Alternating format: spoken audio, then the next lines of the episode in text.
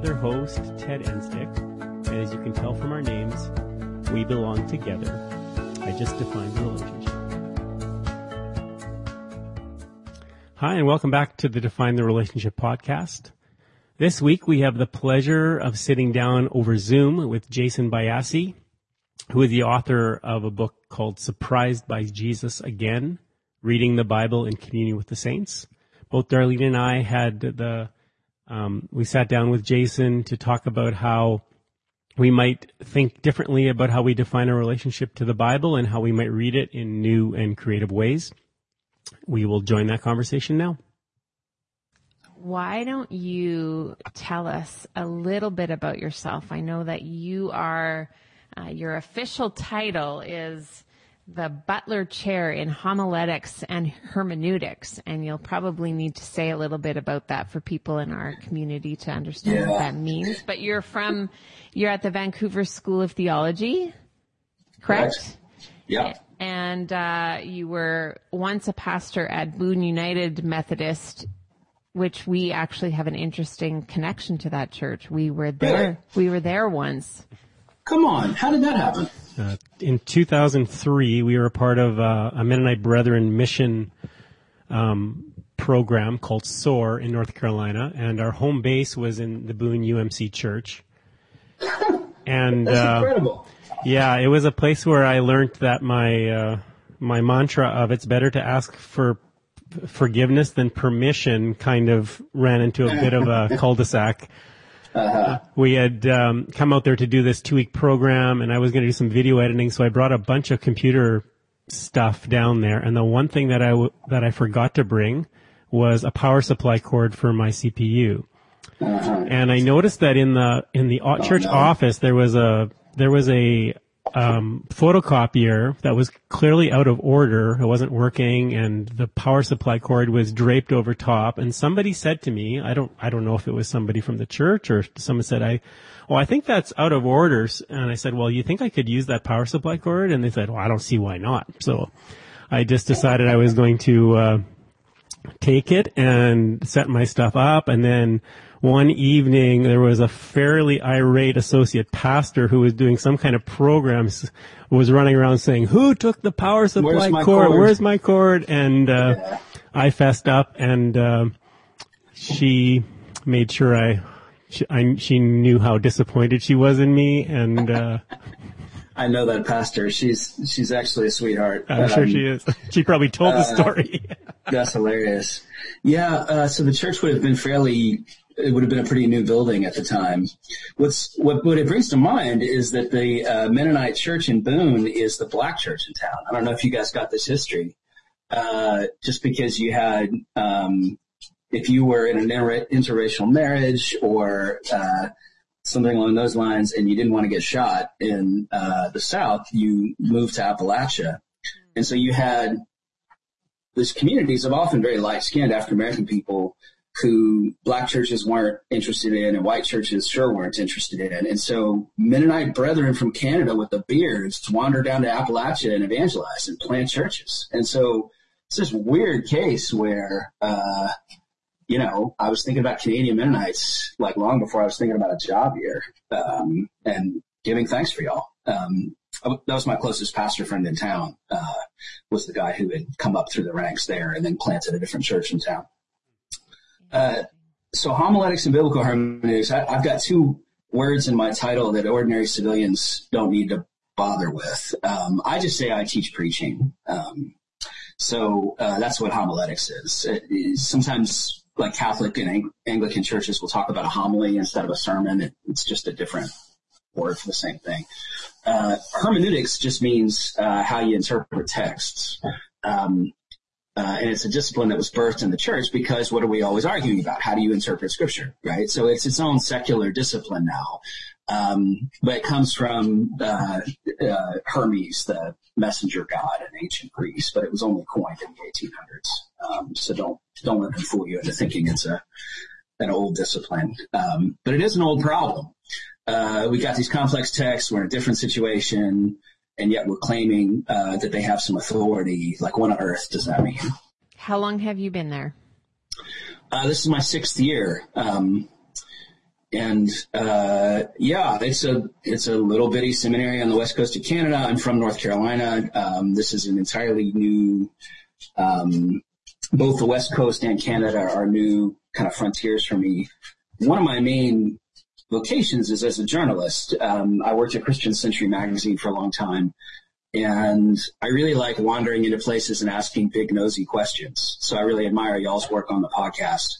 Um, you can do that as a kind of private individual and people tell you to get lost. You can do it and say, I'm working on a magazine article and they're like, Oh, come in, sit down. I'll tell you my life story. And, uh, so getting to write about churches both in Canada and, uh, and really on the Pacific Rim has been new for me. Um, but we miss North Carolina. My wife and I met at Duke Divinity School. As I mentioned, we're both Methodist ministers. Um, we miss Duke basketball and barbecue and it's always food and culture things, right? That are kind of geographically particular. But there's, there's a lot that's amazing here and we've figured out how to eat sushi and, uh, how to hike in unreasonable weather.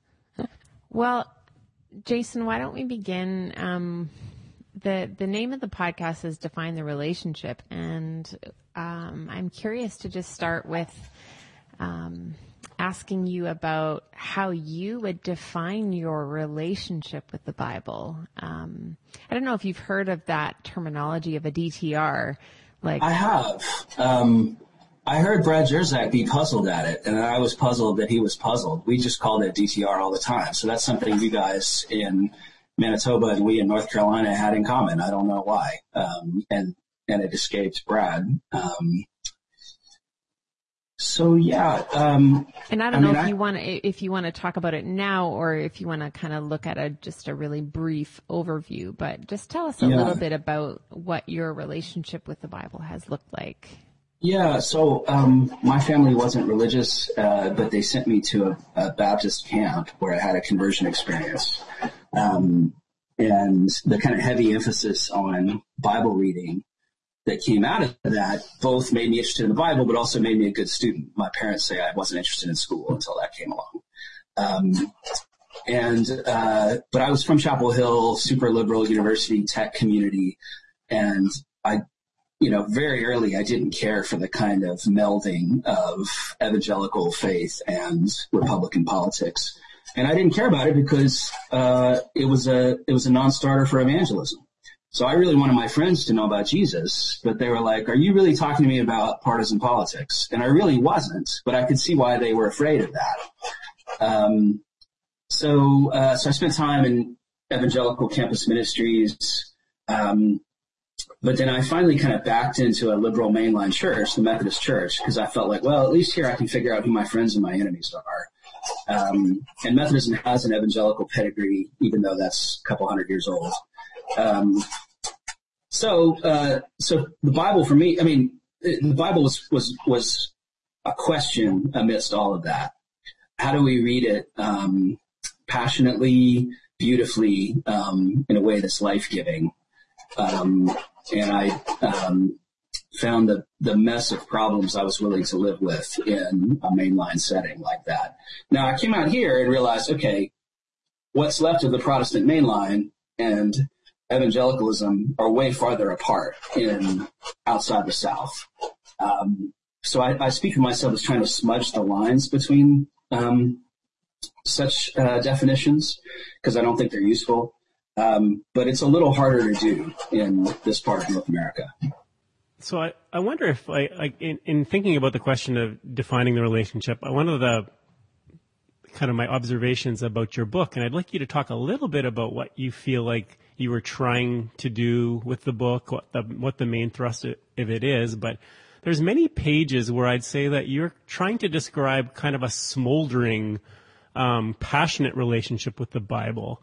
And so maybe, maybe that can lead into you talking about the book, but, um, that was something that really jumped off the page for me, how, um, in the language you were using, uh, that the, the passion you have for studying scripture really jumped out. Oh, that's lovely. Thank you for saying that. I like that word smoldering. Let's let's rescue that from bad uh, romance novels. Um, Yeah, I mean, it's one thing I was really struck by getting to know the early church literature is they speak in, and not just the early church, the medieval church does too, and then it just ends with the Enlightenment. It just vanishes. But they'll use the language of passion and of uh, eroticism and really of sexuality um, to talk about God, and then they they they so pepper their language with biblical references. You, it's hard to tell where one stops and another starts. Um, in my experience, trying to smudge the lines between the fault lines between communities, I often find liberals will say, well, yeah, sure, that's in the Bible, but we don't care about the Bible anyway, so we're just going to make stuff up. And conservatives on the, on the other hand will be like, well, this is in the Bible, so we're going to do it even if it's absurd and dehumanizing to people, right? Those are vast caricatures, of course. Um, but one thing I like on the evangelical side is the passion. I mean, the kind of uh, creative desire to love God and um, to introduce uh, neighbors and uh, strangers and enemies to a living relationship with the living God. And um, on my liberal side of the ledger, I often don't find that. So I'm trying to to take the Christocentrism and the love for Jesus um, and the creativity um, from one community, and then not be afraid of um, erudition, academic exploration, etc. But I really want it to live uh, not just from the neck up. I mean, you you you've picked up on that correctly. I think. Um, uh, so it's one of the reasons I don't like the Marcus Borg formulation to take the Bible seriously, but not literally. I think it's exactly wrong. Um, uh, cause if you say that, you lose all the stuff that like liberals love. You lose love your enemies. You lose visit those in prison. Uh, you lose pray for those who persecute you. Like that's all just literal. um, the, the, the, command is go do these things. And so to say seriously but not literally just immediately gives you a kind of crowbar to safely isolate your soul from Christ who's trying to take it over. So I th- and I think you see the literal as it's just not it's not the beginning and end. Correct? Right. Right. I mean, uh, one thing that's important to me, so what, you asked about the, the origin of the book. I, I wrote a, a, dissertation. You say I wrote a dissertation, everybody yawns appropriately, right? But I wrote a dissertation on um, reading the uh, Psalms Christologically, that is, reading the Psalms in light of Jesus Christ. And uh, I, I, I, learned that from St. Augustine, who speaks of how uh, Christ on his cross is not just randomly quoting scripture. He's teaching his church how to read his Bible in light of his passion. And so it's a Bible study. Um, now, what, what we do with that is we read the Psalms very, very literally. Uh, the monks I learned this from often have the whole Psalter memorized. And then we read it with reference to Christ, who's saving his creation. So I don't want to give up the language of literalism, even when I talk about reading figuratively, uh, because reading the Old Testament in light of Christ is a kind of Christological literalism. It's taking the letter very, very seriously with reference um, uh, to the head of the church. Um, now I'm forgetting what, what your question was, Darlene. I'm sorry. I think I was just talking about how the, I mean, I think the literal is, you're saying you don't want to lose that and it's not, Correct. and, and it's, but it's a different, it's a multi-layered kind of interpretive lens. Yeah, that's, that's well said. Yeah. The letter is capacious. It's really, really stretchy. So when my guy Augustine sees the church in the Psalms, he doesn't realize he's reading allegorically. He thinks that's just straight literalism. And I think he's right about that. So if you like, we got to figure out what we mean by the word letter. Um, there's a scholar I like, Graham Ward, who call, talks about letteralism, L-E-T-T-E-R-A-L. Um, our view of, of the literal is so cramped and unimaginative that no one actually interprets any text that way, right? Except maybe six justices on the Supreme Court and the Constitution, right? Like it's it's a very Enlightenment modernist um, and not very interesting way to read any text. Yeah, and I think like if I want to bring it back a bit to kind of um, because we lead a, a small congregation, m- many people are having quite a wrestle with the scriptures and um, its impact on their life? Should it be like should they go the full kind of liberal mode and say like you know we just don't really believe in that anymore? Um, and I don't think they're quite prepared to, to go the other way.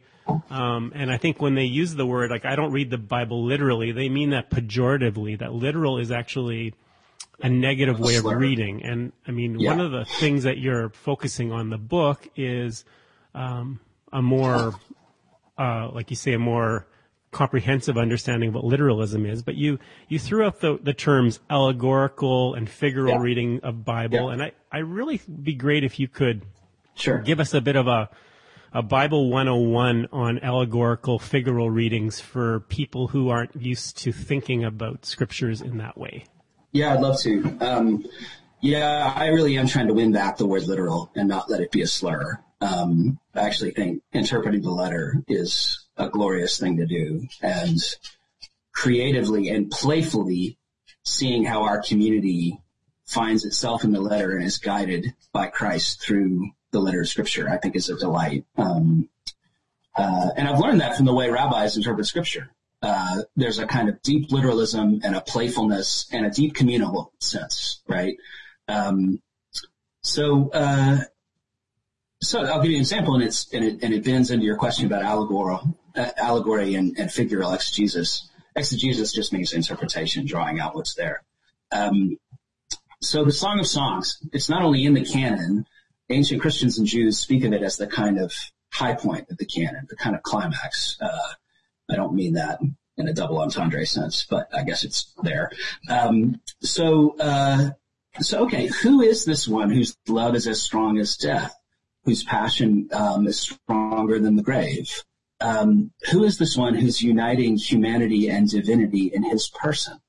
Um, a question like that makes you realize, oh, well, then you can read the song really literally um, and learn at a level about God and about us that you don't really have otherwise. So, um, so for example, one way to speak of interpreting the song literally would be this is simply an erotic poem and it's nothing but that. And rabbis and church fathers and medievals were really, really stupid because they let it this soft pornography into the canon. Um, that's a not uncommon description among some historians who are not. And, and I always want to say, does anyone want to go out on a date with you? I mean, I don't mean to be rude, but um, so there's another interpretation, which is to ask this: Well, what is sex for? Like, why do we have it? Um, and who is the God who thought of this raucous way, not only of joining persons, but of making new people? so, um, if sex is already about God, then this poem about sexuality is already about God and the community through time, Israel and church, being enveloped in God's embrace in Jesus Christ. And so reading it literally there, I mean, this is often spoken of as an allegorical reading. That literally it's about sensuality, allegorically it's about Christ and the church, or the God of Israel and Israel. Um, again, I'm smudging the lines. I, I think, yeah, okay, uh, literally and also figuratively, it's kind of about both things. And why are we, why are we dicing these up? Um, so an, an allegorical reading just means another sense, offering another sense of a text. Um, a figural reading uh, would often concentrate on the figure of Jesus and how he um, can be sort of darkly glimpsed in Israel's scripture and then brightly glimpsed in the New Testament. And the more you concentrate on that figure, the more accustomed you get to finding him in unexpected places. Um, I'm really committed to that form of reading. It's how the church read the scriptures for a millennium and a half. Um, and I got committed to it because I found most of the arguments against it unpersuasive. Um, so there's a bit of that. I love that. Yeah. So if you're just joining the podcast in the last five minutes and you came upon talking about erotic poems and soft pornography, you might be surprised that this is a p- podcast about engaging the scriptures, but maybe, maybe this will uh, help you engage scriptures maybe in a more interested way. This is, uh, Where's this book? I gotta Yeah. find this thing. yes, definitely. But the thing is, it's not, I mean, it's, it's, it's about eros, desire, but it's not explicit. So, um, and if anything, the lovers usually lose each other. Like, I want you back. And then it ends with absence and longing, which is actually a pretty accurate description, in my experience, both of marriage and of prayer. It's not unending upward and onward ecstasy, right? Like who could stand it in any way? Um, uh, that's just not what life is like. It's, it's fits and starts backwards and forwards, uh, more longing than fulfillment. Um, so, uh, I, and I'm drawing there on lots of recent scholars who've pointed out that that's both literal and figural and embodied and true. Yeah. Yeah, I think that's like one of the real strengths of the book for me was, um, I think part of it is that you're a really good communicator and writer. Um, I can imagine you're probably a really good preacher that you, the way you use language to evoke and, um, yeah, just derive emotion just from the words. And so you're trying, you're doing that in, in writing the book, but you're also reminding us of just how much that is actually what we have in our scriptures. And we've um, got a we've got a treasure we neglect. Yeah. that's right. Yeah, and the passion thing really matters to me. My guy Augustine says uh, that uh, they'll your listeners will notice what delights you. That doesn't mean they'll be delighted by what delights you. That means they'll notice it. So the trick for preachers is to be delighted by Christ and His scriptures and the world He's saving. Right. Um, so as those who interpret the scripture, we have to keep our delight kind of rightly tuned. And I, for me, that's that's probably one of two of the biggest takeaways for me, and what I've continued to sit with in your book is um, a question for myself about how I can continue to unlearn correct, because um, so many people in our community and growing up um, we're we're located in the Bible Belt here, and um, getting it right it was central. And so, I think continuing to, um, I don't know why it's it seems hard to imagine, and it probably feels bad. I, I always feel a, a tinge of guilt when I admit that um, I have a huge love and passion for the church and for God and for Jesus. And when I think about my relationship to the Bible, the delight is not the first word that comes to mind at all. It's not even the fifth word that comes to mind. It's Yes. it's down in the list. And Yes. so I totally understand that. Yeah, This- when it's been used as a cudgel, you can hardly love it. Right. And, and, and yet it's really hopeful. And I, f- I felt like you did a, a really beautiful job of drawing us into your passion with it and kind of stirred that up in, in the reader Mm-hmm. As well. Thank you. Yeah, I, I just noticed in our forebears an enormous freedom in interpreting the Bible. And yet they don't, that doesn't mean anything goes. They don't want to get it wrong, as it were. But they're not afraid when the Bible does say things that are prima facie wrong. And what they say is, you know what's happening there? Christ is winking at you. he wants you to read deeper. Um, which I think is much more interesting and true than, well, they were bad writers or editors or they were sloppy or whatever. No, stop it. They were not idiots. Uh, our forebears are not fools. And in any way, the Holy Spirit does speak to us. Um, yeah. So you were about to say something else. Ted. Yeah, no, I, I, I wanted to uh, maybe offer. Uh, I mean, maybe this is. I think this is a challenging question because it's it's a challenging question for us. And so, um, just the connecting it to the book, like in the preface, I think it's like in the second or third page of your preface, you highlight a conflict between Jesus and Paul. Yeah, yeah. And I, I, re- I mean, I, I love how you picked out something that I never made this connection before. But Jesus teaches whoever disobeys the smallest commandments will be the least in the kingdom. And then you show how Paul self-identifies as least of the of the apostles, and you go on to say how this kind of conflict the Bible is not anxious about. And I think anxiety is a good word there. So, so this is my observation, and uh, I'd say that we, as like students of the church, we learned much more from the Reformation on, partly because as Mennonites are, Right. that's where our tradition begins, and so um, it feels like since the Reformation, sola scriptura, which means scripture only, and the commitment to the right reading of scripture, that um, conflict has been multiplied. If you think about it as a church, and and now we live in a time. I mean, even as Canadians, we're super super anxious about what's going on down south in the next six days plus. yes. Sorry about that. Yeah, and um, it feels like we live in an increased polarization as a society, and it often feels like the Bible is feeds into that in the way it's been dealt with since the Reformation. So here's Sure. the big question: How do we recover the Bible as a text that can help bring us more together rather than split us apart? Mm, what a great question. Um,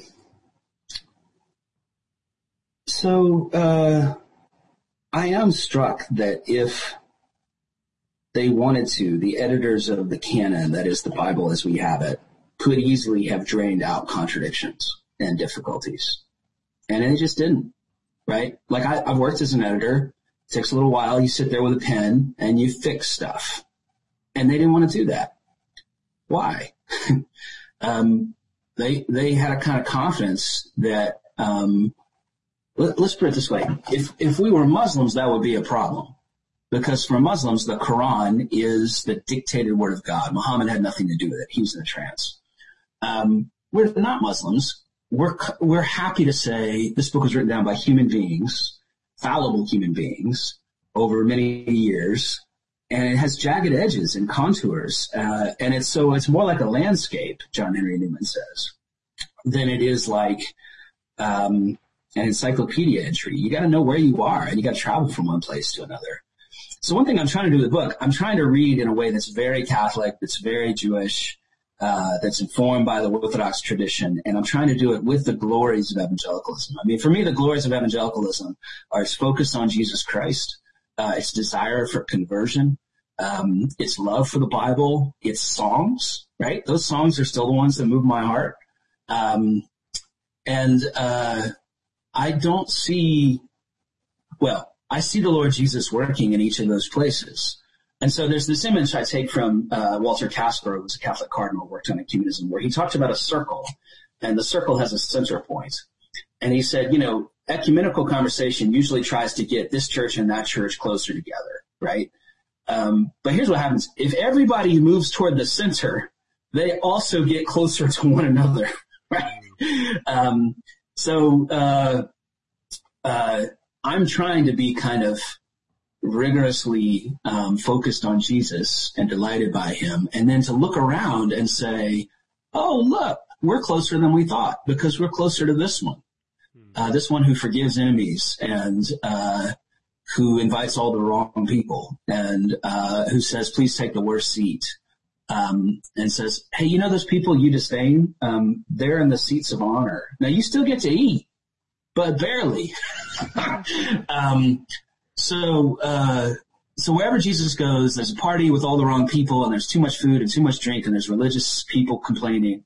Um, and I, I want to be at that table, even if it's uh, kind of at the like end where the bread is all cold by the time it gets to you. So I am. Cons- I sometimes put it this way: lots of liberal churches, like the ones I serve, talk a lot about diversity.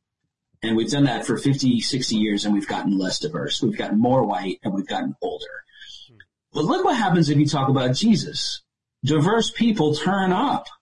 So diversity seems to be one of those weird things that you get by not aiming at it. I'd rather get it by aiming at Jesus and seeing who, what kinds of diverse people he draws to himself.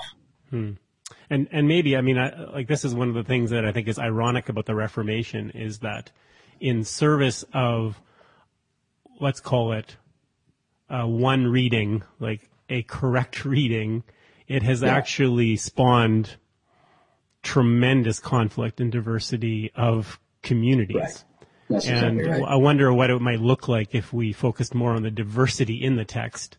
Yeah, yeah, yeah. And became more comfortable with that. Might we develop um, a capacity, a resilience for diversity that yeah. would allow us no, to actually co- coalesce with each other without having to say like, well, you got it wrong. That's not right. Yeah. And yeah. quit excluding those people. Let's. And, and right. that's a big theme of Pete's book as well, is yeah. Yeah. that these contra- contradiction and diversity and conflict, um, that these things are, yeah. are not a problem. But I, but I like Yeah. your, you're kind of saying, um, watch what happens when we focus on this centerpiece here and see That's what right. comes closer. Um, What and who. yeah, I, so I do think as children of the Reformation, we come from a movement that thought with a great deal of confidence, if you read the Bible faithfully, correctly, um, bad things will not happen. Let's just put it that simply. So I, I love how in the late 19th century, at about the same time, for about the same reason, Roman Catholics are saying the Pope is infallible when he rules ex cathedra, right? Doesn't do that very often, but he can. Um, and about the same time, evangelicals are saying the Bible is infallible according to the original autographs, which we have no access to, but that'd be cool if we did, right? So communities that don't like each other, that aren't talking to each other at the same time are trying to say, can we count on anything? Like, is there anything you can absolutely take to the bank? And look what answers they come up with. The wrong ones! Yes, the answer is the Bible. Yes, the answer is the Pope. How about Jesus? Why don't we say he's the one you can trust? Um, and that wasn't good enough for either communion, right? Because he has this way of like upsetting stuff and saying, you know, the religious people are wrong and the scandalous people are right. And anyway, let's eat. you know? So if you want to say all truth is fleshed in Mary's child, um, you're going to have a weird version of truth, but apparently that's the one we have. Yeah. Yeah. I, I like how you said that. That was. Well, I'm going to meld my question uh, into two parts, but I, I asked you a version of it on in the class actually. Okay. Um, I'm always thinking about um, just our specific community here.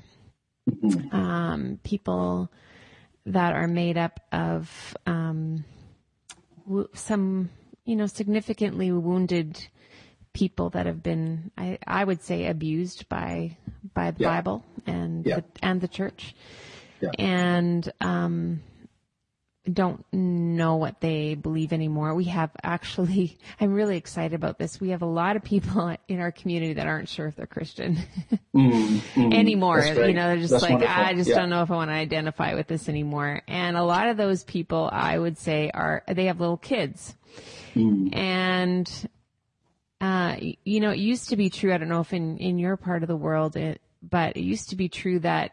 Uh, young adults would walk away from the church, and then when they had kids, they would come back, Right. drop Right. their kids off at Sunday school. Right. Uh, this is this is different. We're Right. not seeing that. We're seeing um, a group of people that want to be in the church because there's something still drawing them. Mhm. I I think I think Jesus still draws them, Mm-hmm. and I think community, the sense of community draws. But they have tons of questions, and we Yes. have. Uh, I I think we've tried to really encourage a culture of yes, bring them, bring them all. If you don't think you're Christians, Yes. yeah, come. You don't. That's okay. Um, and they're saying, I don't. If if there's a Sunday school, what are you going to teach the kids? Right. Because all those Old Testament stories Yes. are they they just they they were moralistic, and the the moral of the story is this is the Right. right answer. Don't don't anger God, and you know so Right. much of it has you know violence and destruction and whatever, all kinds of com- con- um, problematic themes for for them. Yes. Um, and so, okay, two two things. The one practical question we've been asking ourselves is um, around the formation of of um, children spiritually, and some of them are saying, "Well, do we?" Should we just focus on Jesus? And, you know, should the Old Yeah. Testament come in later when there's more Right. developmental maturity and ability to kind of see Jesus in the Old Testament or Mm-hmm. more Christotelically, I guess. Um, but okay, so that's one question because one of the huge themes of your book is is that that we cannot, you know, forget Israel and that we've been Yes. grafted in to to this story. And so, you know, the the whole well, let's just forget about the Old Testament Right. if that's not an option, this is turning into a really long question.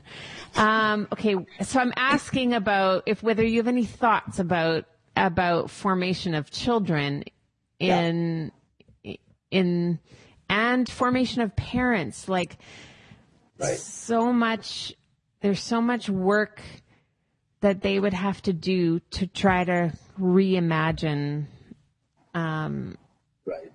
these scriptures that they have been pounded with. Yes. And I, we're trying to make it accessible.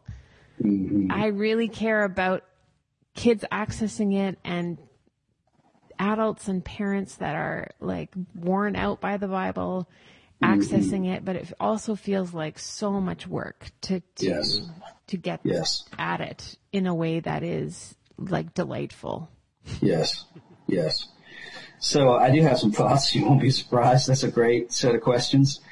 Um, I mean, in one way, my book is kind of close to Greg Boyd's, which is why I have a whole chapter where I stop and say, I don't like this book of Greg Boyd's. So, I mean, he really does end up saying Jesus and not the Old Testament, right? Like, um, we've kind of, in fact, that's a negative witness. It's a fake witness for the most part. Um, and I just feel like that's an early church heresy that we crossed off the list. Um, now that doesn't answer your question about kids. So kids, um, uh, I just try to be as sacramental as possible, by which I mean, you know, my church, like yours, is not, um, we're not a real presence in the Eucharist bunch quite. We're not a baptism saves you bunch. Um, but we do have a God who delights in material reality and loves saving through material means. And I just find kids and then their parents, if you preside over the sacraments well, you tell the whole story from creation through the Red Sea, through the prophets, through Mary's womb, through the church, through mystics and martyrs and weird people to now. And um, as you pray that way, they start to realize how big and capacious and strange their community is. And then when you have a baptism, you do it at a river and you dunk people and you get everybody there wet and you say, this is a God who delights in saving through water. And suddenly water starts to be different. You realize that like it not only keeps us alive, it births us all over again, right? And when I preside over the uh, Eucharist, um, I try to have kids lay hands on that bread, right? Um, try to have them uh, pour the wine um, and say, look, juice is different now. Bread is different now. It's a thing God delights in and saves with. And so I want them to find themselves in the story. And I find sacraments are kind of our natural place where that happens. Um, and then you start kind of doing that in other weird places. I mean, we lay hands on people for healing. We um, send people out in mission. We uh, we anoint people with oil. Like um, so, all these material things are things human beings at our childlike best know are magical, and so put them back to magical use, like in church, in homes. Um, I don't think I'd want a hard and fast rule about not teaching Israel's story. I think, um, in fact, that's when Christians start to get, like our Jewish neighbors should worry if we Christians start treating Israel's scripture like it's not our story, because that's our deepest point of continuity with our Jewish neighbors. We just want to tell the story right, non-abusively, beautifully. Um, so the example that comes to mind for some reason is Jonah, right? Like we're always teaching the Jonah story because kids like fish or something. Um, but that's like an uproariously, ridiculously, hilariously ironic story of reversal. Jonah's the worst missionary in world history. He gets in the boat going the other direction. It takes the natural world, the sea and the storm and the pagan cussing sailors and the fish to get him to the right place. He's still mad. And he goes to Nineveh and he's like, 40 days and you'll be dead. There, I did it, God. And they all convert. The cows put on sackcloth, right? Like Israel's greatest enemy becomes the model of repentance. And Jonah's like, I knew you would do this. You always do this. You're merciful. No one wants you to be merciful. Stop it. Um, I, I just think it's wonderful. And we, and we miss the humor in it, right? But The there's a moral, reason we, Jesus- we reduce Yeah. it. We, we say like, then the moral of the story is, Right. like, Don't to me talk it back was- your parents. yeah, or Yeah. it was always about obey. Exactly. Right. And uh, if that's the moral of the Jonah story, I don't see it. I mean, he doesn't obey, and God still saves his enemy and and and makes him steaming mad. Right. So, um, I don't know. My friend Tim Larsen is the expert on the Victorian era, but like how the Victorians managed to make everything moralistic and everything about keeping this zipped and not saying these words and uh, doing what your parents say. You know, th- there's a place for all of that. We got stuff on that, but it's a minor key. It's not the only key. Um, and the Jonah story, like Jesus keeps pointing to, to it because God is always saving the wrong people and discomfiting religious people. That's what that story is about, right? So I think you can tell that story in a way that shows its, its humor and then, but there's another piece to this, Darlene, that um, there's a kind of darkness to life with God that I don't want to lose. So saints and mystics will say, look, the more you pray, the less you hear from God, and the more frustrating it gets. Like when you're young, like God will rush to your side like an anxious boyfriend to tell you he loves you all over again, right? But like as you mature, God's like, yeah, I'm not doing it because we're not kids anymore. And, and it's more like a marriage growing mature, right? Um, uh, so I don't know. A lot of people spend the rest of their lives rejecting a version of the Christian faith they learned when they were eight years old, right? There's a way in which the faith grows with us. And, um, so there's some thoughts. Yeah. Very helpful. Yeah, you know, I just that just just to give you, uh, I don't know if Darlene experienced this uh, this story, but um, I mean, part of our yeah, part of the real difficulty with being church in COVID is that these material these material sacraments have become almost impossible. So, although Right. we're a Mennonite church who traditionally would have done communion four times a year, and and often not in the actual Sunday morning service, but outside of it, um, we moved to every week communion about four years ago. But since COVID, we have not been able to do that. And so we have a lot of young children. And just this past uh, weekend, one of the young children, as he was about to leave church services, uh, he said to his dad, like, uh, I'm still waiting for some bread. Like, where's Where's the, Jesus? where's the bread that we always partake of when I'm here and this isn't happening? And it just, I think it sort of reinforces how when we make it real, Material. material in that way, then that's actually Yes. spiritual formation for those children. They're they're really have, getting that, and so it just makes you've me feel like we have to we have to figure out a way to do that without using um, Yes. um, Dixie cups and No, that's right. stuff. So Yeah. I've written a whole thing about how online communion's probably a bad idea, but I'm doing a temporary gig for a church and they're like, all right, your first Sunday, you're celebrating communion online. I'm like, man, come on. But sure. Okay. let's like, do it. you know, like, uh, I, they didn't ask me if I wanted to. Didn't ask Yeah. opinion. No, indeed. So I want to talk a bit about the accessibility of the Bible for us everyday folk.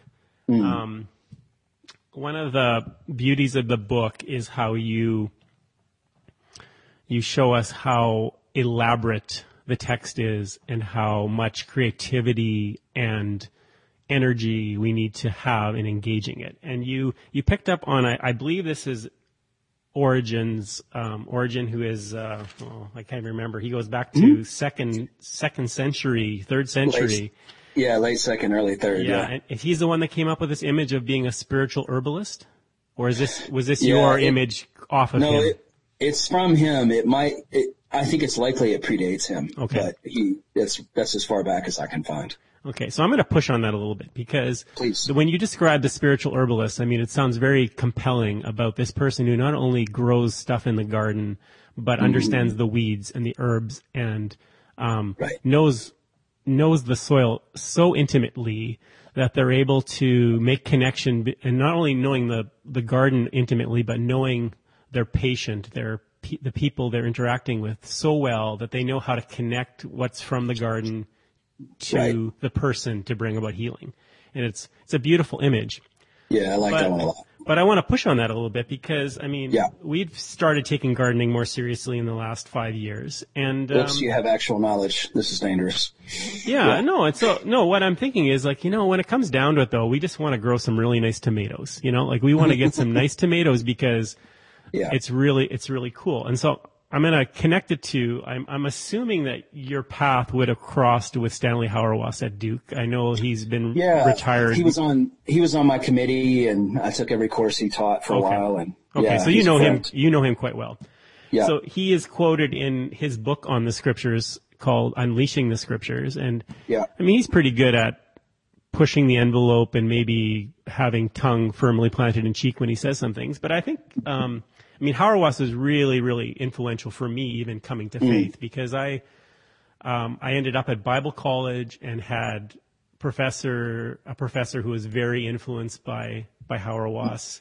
That's great. And, and I found like I actually found faith in theological study at, at Bible college um, because great. of the engagement with it. But Hauerwas said this. He said, um, basically saying that um, because of our North American individualism, yeah. um, quite frankly, we need to take the Bible away from North American Christians Yeah. because it's too hard a task for people who have been formed in the way that North Americans have been formed to actually Yeah. engage engage the scriptures in any way that would actually lead us to actually getting a, an understanding of the text. So, Yeah. um, so my question here is, it sure actually like, although you you you really describe the delight of engaging scriptures in a in a fulsome way, I, I asked the question: Can we? Should we really be accessing it, or should we? Yeah, yeah, yeah. That's really good. So, um, I often tell Stanley's vignette. See, Stanley teaches with these vignettes. These, these, he's a parabolic teacher. So it's not quite that it's tongue in cheek. He's always telling the truth, but he always thinks it's uproariously fun too. So, um, so he likes to imagine that a fellow professor at Duke, um, not from the divinity school, sort of mockingly saying, "Oh, you're a theologian. Explain God to me." Right? Um, and Stanley says, "Oh, well, I can't. You're far too corrupt. So what you have to do is you have to hold your hands like this, and then kneel like this, and then say these words: Our Father who art in. Now, good. Do that several thousand times, uh, and then we can have a conversation. So, um, my guy Willimon was my other mentor there. Points out that in the autobiography of Malcolm X, uh, before Malcolm converts to Islam, he's in prison and his brother has converted to Islam and his brother writes him and says, Malcolm, Malcolm, don't eat pork. I'll explain later. um, now it's one thing I love about the Mennonite tradition is that you guys basically say, okay, we're going to be nonviolent. That's, that's, that's the thing. You don't say, huh, let's have a Bible study about Matthew 5 and find a way around it so we can send our sons and daughters off to kill people. Like that's a common thing in my country, right? Um, no, you say we're going to be nonviolent. That's an a priori. Um, we get that from the scripture. We can cite the verses, but really it's deeper than that. I mean, it comes from centuries of suffering because of that. And it also comes from the martyr's mirror, right? Uh, from Mennonite families having this big book of saints who suffered for their commitment to nonviolence. And those stories shape how you read the scripture. So, um, I, know it feels like I'm avoiding your question. I'm not. Um, but you'll see. So Lauren Winner, uh, my colleague at Duke, grew up Jewish. And there's this amazing story in the Jewish tradition. I mentioned this in the Bible about how Abraham's father is an idol maker.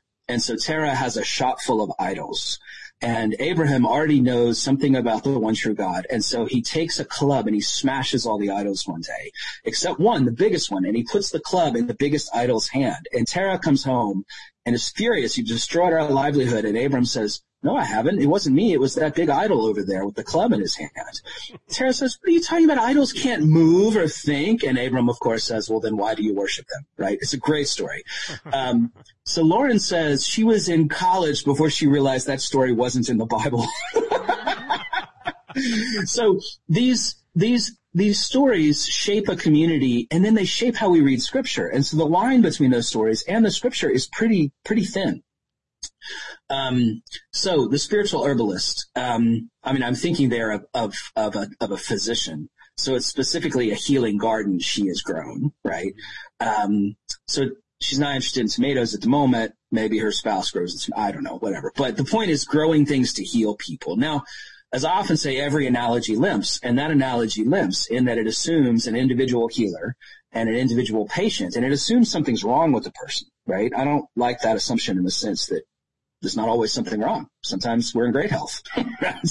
um, but uh, the healer is actually Jesus, and it's actually all of his scripture. He's grinding up in a pestle to heal us, humanity, from what ails us, right? It's just taking a long, long, long time.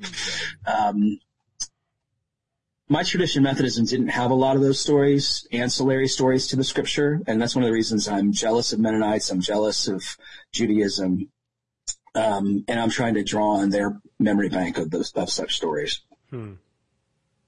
That's a. I like your answer. It's a good answer. It's a hard question because I mean, I, I think, I think what I, I mean, the thing that I take from it is that, um, what you think you're doing when you're reading the Bible isn't what you're actually doing. And so you need to think what you're actually doing when you're reading the Bible.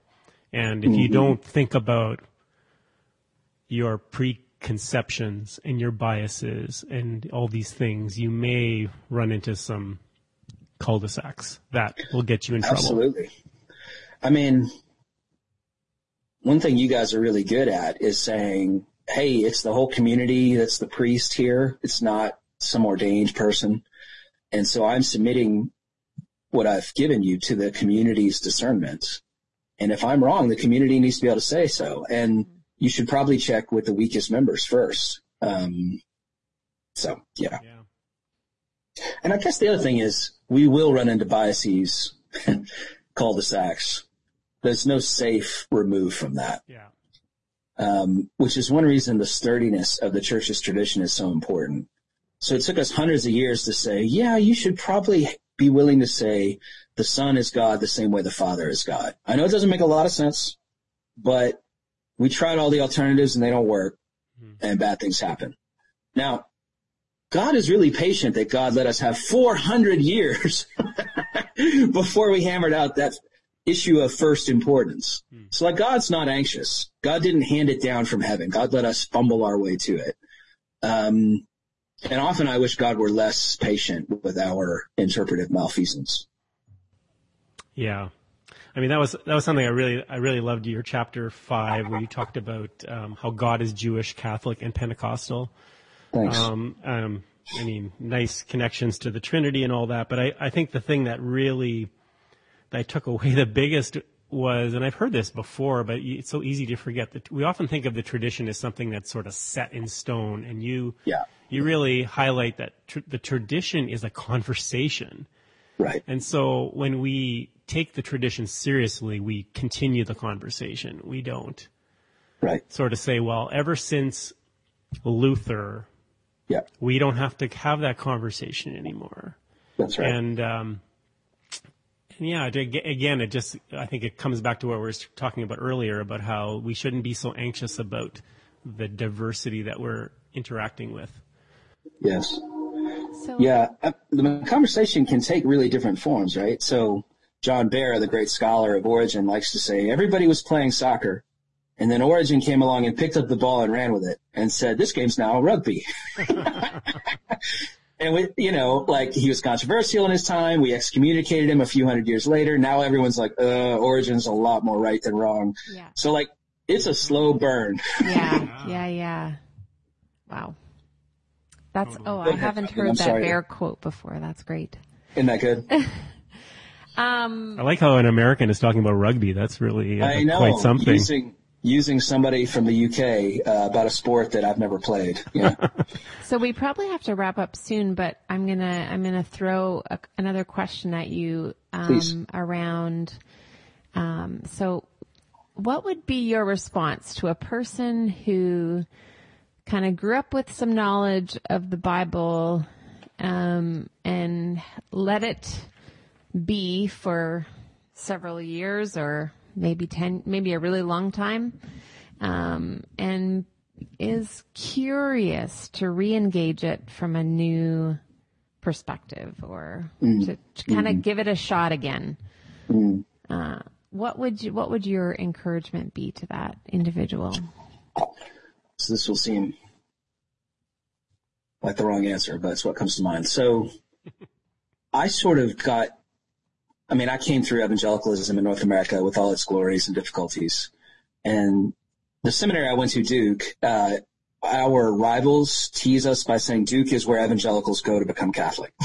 and really, really indebted. Anyway, um, so I was on that trajectory and I went to a Trappist monastery. So these are monks who pray eight times a day and they chant psalms. And in the beginning of the Psalter, their handwritten psalm books, is a quote from St. Augustine about the totus Christus, the whole Christ. And Augustine says it's Jesus Christ who prays the Psalms, head and members.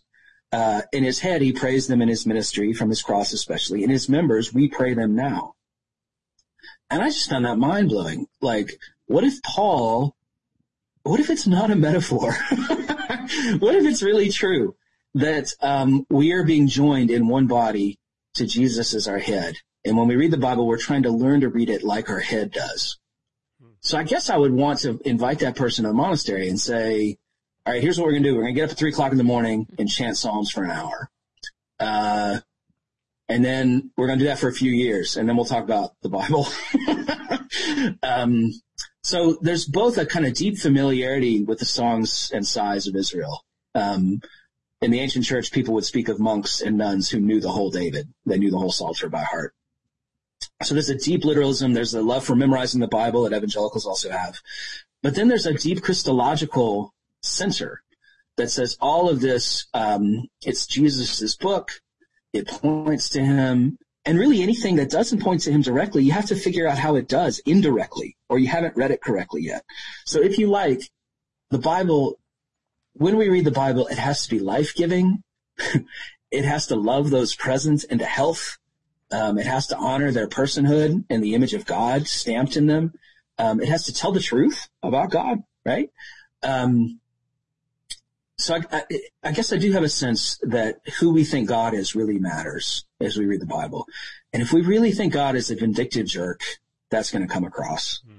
If we really think God is absolutely crazy in love with all the wrong people, um, that's going to come across. Um, and if we think that what's happening right now, this is the truth about the world, Christ is healing the cosmos. That's what's currently taking place. The slain lamb rules. And despite all evidence to the contrary, he is making all things new.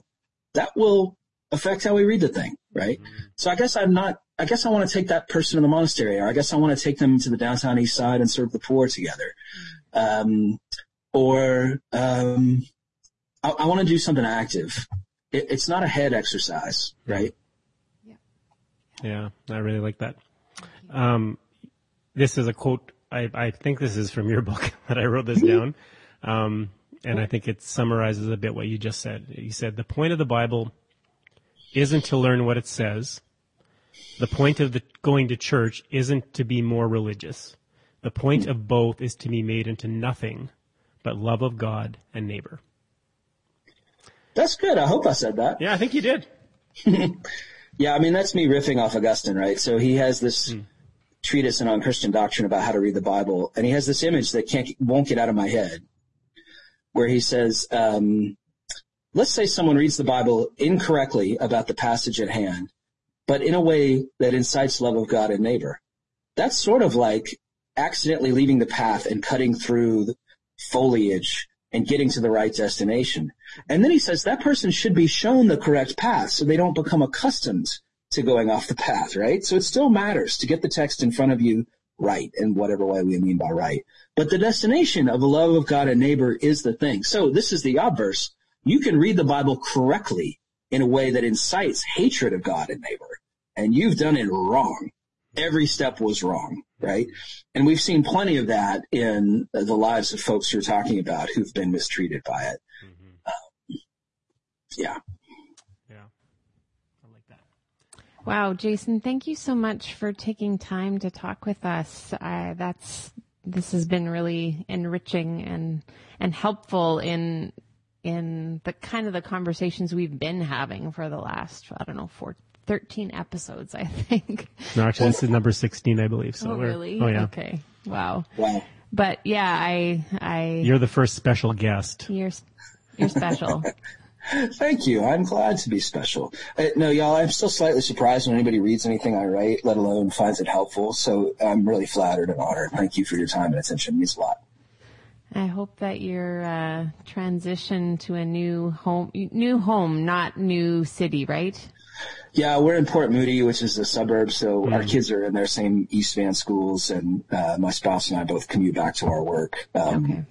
We're official suburbanites. It's gross, but what are you going to do? so just uh, just to make a connection to the COVID to COVID, we're all trying to make this work. What's it been like for you um, teaching and yeah, I mean, our seminary offers stuff online, sort of like St. Stephen's does um, all the time. So uh, usually, I have two thirds of the class in the room and a third elsewhere in Hawaii or Alberta or someplace. Um, now everybody's uh, elsewhere, even if they're sitting in the next room from me. Mm. Um, so it's a loss, but we're we're kind of accustomed to it. We didn't have to throw everything at the computer in a in a panic like a lot of schools did. Mm. Um, but it's still a loss. So to give one example, I mean, you're talking about the sacramental thing. Uh, we decided not to do graduation online. So we're just sort of saving up and we'll do kind of a massive two year convocation uh, when we can hand each other degrees and hug each other and so on. Well, what year is that going to be in? Yeah, right. um, I keep thinking, you know, the church has often found our best praying people, our mystics, uh, during plagues. And I, I don't know what to make of that, but in a hundred years, you know, whose name that we've not heard of now will be the person we're all reading. I don't know. To be determined. Mm-hmm. Yes. Yeah. But but God keeps giving us saints, so more of that, please. Mm-hmm. Yeah. yeah. yeah. Guys, well, this was fun. Thank you so much. Yeah. Well, I want to leave you time to get to your next appointment. So cheers. All right. All hey, right. I'd love to talk again. Let's do it. Uh, thanks for this. Yeah, that'd be take great. Care. All right. Take okay. care. Blessings, guys. Bye bye.